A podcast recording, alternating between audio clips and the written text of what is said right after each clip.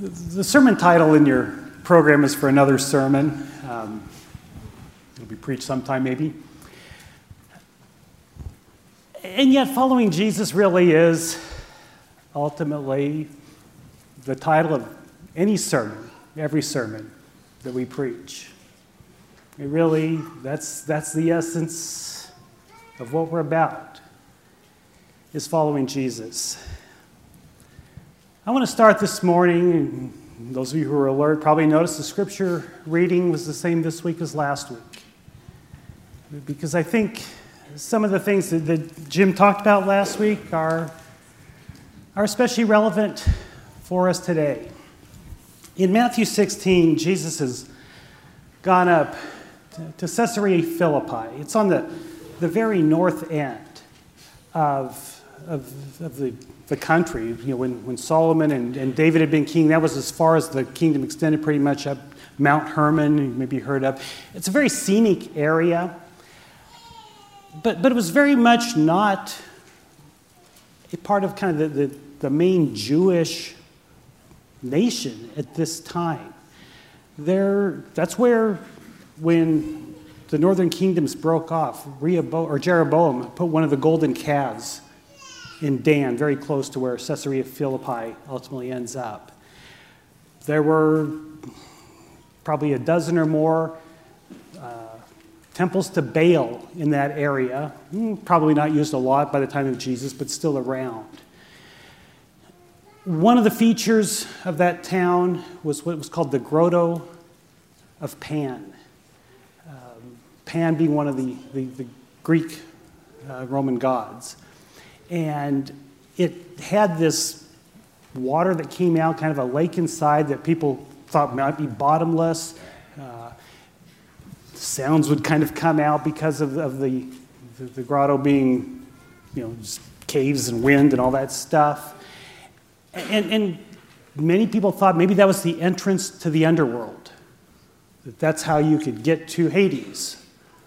And, and you could go through this entrance. And then nearby, just 30, 40 years earlier, Herod had built a temple in honor of uh, Augustus, the, the emperor of, of Rome. Uh, and then it was his son who had named it Caesarea in, in honor of the Caesars, uh, as, as this idea of worshiping the emperor kind of started to move through the Roman Empire because it was his Herod's son Philip who named it. It became Caesarea Philippi because there were other Caesareas named in honor of Caesar out there. So, so Jesus goes to a, an area that is very much a pagan, worldly center. And that's where he asks his disciples, Who do people say I am? And his disciples provide their answers. You know, they say, well, you know, rattle them all off there. And, and Jesus then drives home the question of, well, who do you say I am? Well, let's, let's make this practical. Who do you say I am? And Peter says, You're the Messiah, the Son of the living God. Jesus' right answer. And he talks about how he's going to build his church on, that rock. This idea that it's who he is.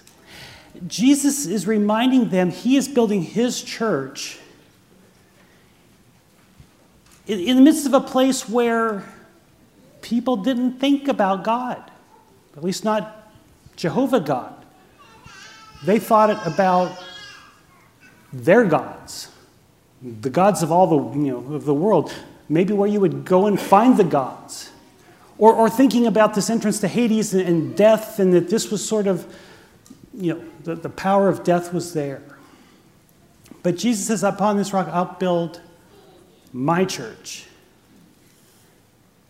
And even the gates of Hades aren't going to prevail against it. All this stuff that you might be concerned about, whether it's, you know, the, the pagan Baals, death and, and, and the Roman gods, if it's the worship of Caesar, I'm the one who's building my church, and it is going to prevail. And that's still true. We sometimes look and say, well, what's going on here? What's happening to us? What about us right now? And, and, and this morning we'd be kind of feeling like, well, yeah, what, where are we? The message still stands. Jesus has built his church. He's in control. Nothing is going to stop it. Nothing will prevail against what he has started. Even if we don't know what that might look like, even if we have no idea what to expect, Jesus is still in control. Always has been, always will be. There's where our assurance is. There's where our hope is.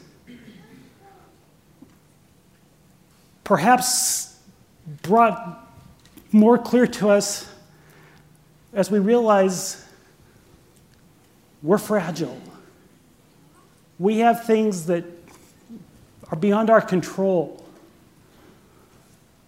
We have just over and over, and, and you all have things this week as well. Every day this week, things happen that you said, this isn't the way it ought to be. And that's true, but we serve a God who will one day make it the way it's supposed to be. There is our hope. There's our confidence. There's our assurance. He has built his church and it will not fail. A lot of us will. We'll mess up. We'll make mistakes. Jesus will not. And that's our hope. There's a lot of questions that we look at and say, well, what about this? What about that? I don't even know if I know all the questions. Don't know the answers. God does. And He may or may not let us know what those are. I may never know the answers, and that's okay. I know the one who has the answers. And what I know is, He built His church with the intent of it being the way that his kingdom moved through the world. The church was not some afterthought. Jesus did it with the intention of it making a difference, of being a way that his kingdom spread. And that's still true for us today and every day. We are here to see God's kingdom move forward. In Ephesians chapter 4.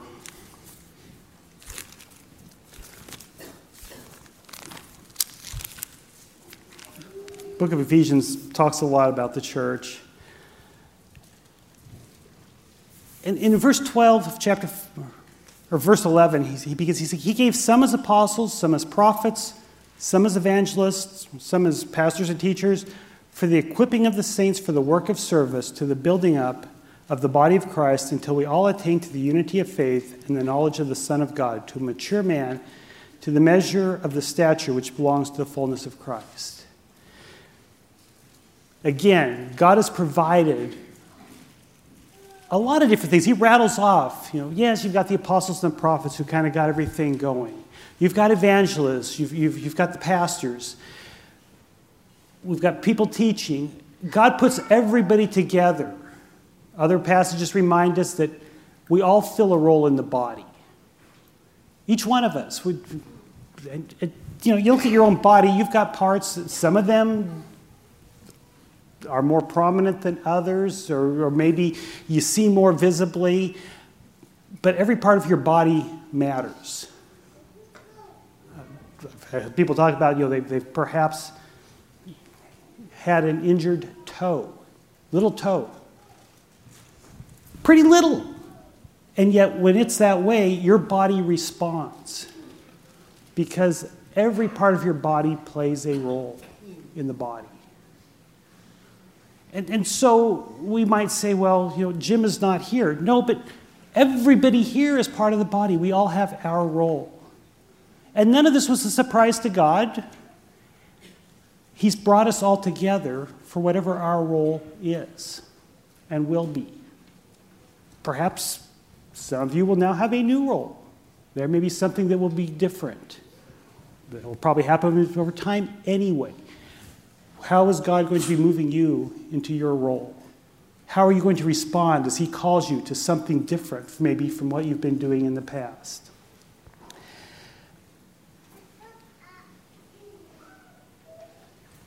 In, in Acts chapter 4, kind of back up the, in, leading up to this, Peter and John have gone up to the temple to pray. There was a beggar there. They healed him. It seems like something that ought to be viewed as a good thing. And, and from the beggar's perspective, it was. He was excited because he could walk and jump. Okay, he was no longer constrained. Peter and John made it real clear we did this by Jesus' name, Jesus' power. And that didn't sit well with the people who kind of ran the temple because they had tried to kill Jesus. Well, they had killed him. And he'd come back, and that really bothered them because they didn't believe in resurrection. Okay, they just things were not going well for them. And as Peter and John talk about that, and people start listening because, hey, this Jesus seems like he's somebody worth listening, learning about if, if he can, can heal a beggar who's lame. Peter and John are arrested. They're, they're told not to talk about Jesus anymore, and, and they basically said, no, you know, we're, we're going to keep talking about him. But I want you to notice what happens when they're released, chapter 4, verse 23, they go back and find everybody and tell what's happened. And then the way the body responds, I think, is, is an important thing to consider here. When they heard this, they lifted their voices to God with one accord and said, O Lord, it is you who made the heaven and the earth and the sea and all that is in them, who by the Holy Spirit through the mouth of our father David, your servant, said, Why do the Gentiles rage and the people devise futile things? The kings of the earth took their stand against the rulers and were gathered together against the Lord and against his Christ. For truly in this city there were gathered together against your holy servant Jesus, whom you anointed, both Herod and Pontius Pilate, along with the Gentiles and the people of Israel, to do whatever your hand and your purpose predestined to occur. And now, Lord, take note of their threats and grant that your bondservants may speak your word with all confidence while you extend your hand to heal and signs and wonders take place through the name of your holy servant Jesus. And when they prayed, the place where they had gathered together was shaken. They were all filled with the Holy Spirit and began to speak the word of God with boldness. What they were facing is different than what we're facing in, in terms of the specific details. But nonetheless remains they were sitting in a situation where they said, We've got something going on that's tough, we've got a problem. And so they turned to God and prayed. But notice what they prayed for. They didn't pray, God, can you make this all go away? Can you make it easy? They said, God, you see what's going on? There are things happening that are working against us. We see Satan doing stuff.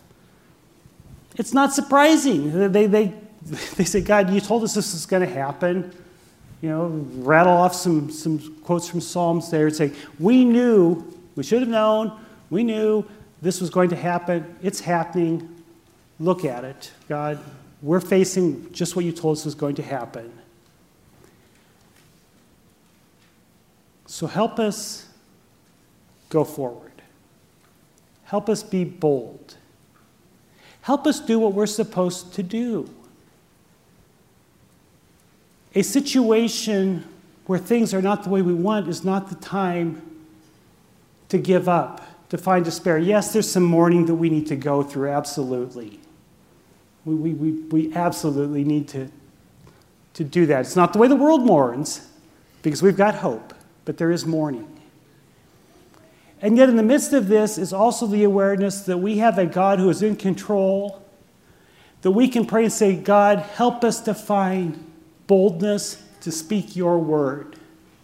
Because if there's ever a time when people need to hear the word of God, it's when they are coming face to face with their mortality. Because there is only one solution as we face the, the issue of death, and that is in Jesus. And when we're in Jesus, it's just like, you know, it's Revelation 16, 14, Revelation 14, 13, about blessed are those who die in the name of the Lord. That's where our assurance, our hope, our comfort, our joy is, is that we have that hope. So I want to take just a few moments here. I'll give you a chance to pray, then I'll lead us in a prayer. Being aware of, yes, there are problems going on. God told us they were going to happen. We are facing them. But also asking for His boldness to move forward with the coffins. And, and here's the thing you know what God did with that prayer? He answered it. And they went forward and proclaimed boldly. Take a moment and everybody can pray, and then I will I'll lead us in a prayer.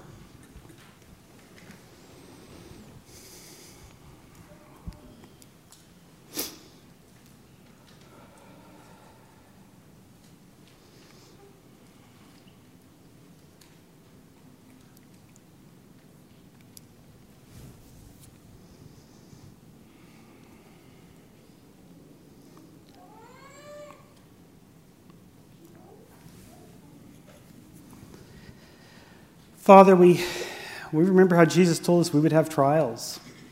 We would have troubles in this world. He also reminded us that He had overcome the world. And, and so you, you know now that we're, we're hurting. We've lost someone we care about. We, things that, that we thought we knew maybe what were going to happen, some things are up in the air. And yet, Father, we know that you knew this was going to happen. You're still in control. So help us, as your body here, to rise up with boldness, with confidence, with assurance, to proclaim your message, to let people know that there is a living God,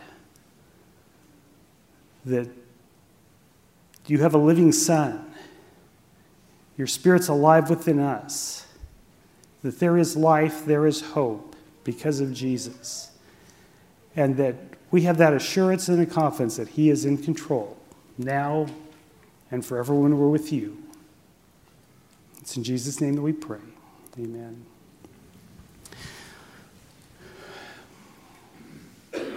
We are going to do an invitation song. Rogers got picked out here. Let me encourage you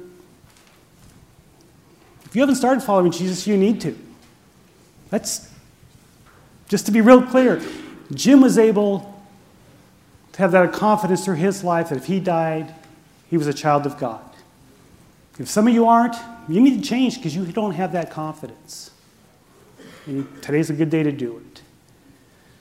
Others of you just may value some prayers. I got an email last night from somebody late saying it's too late to talk, but I, you know, I wish I could talk to somebody. Or emailed back, I'm still awake, but probably she didn't get it until this morning. We'll have the elders at the back. Uh, Dean and I will be up here in front. If you need to talk to somebody, do it. Or talk with each other afterward. But whatever it is that we can do to help you in your walk with God, please take advantage of that. Let's help you as we stand and sing.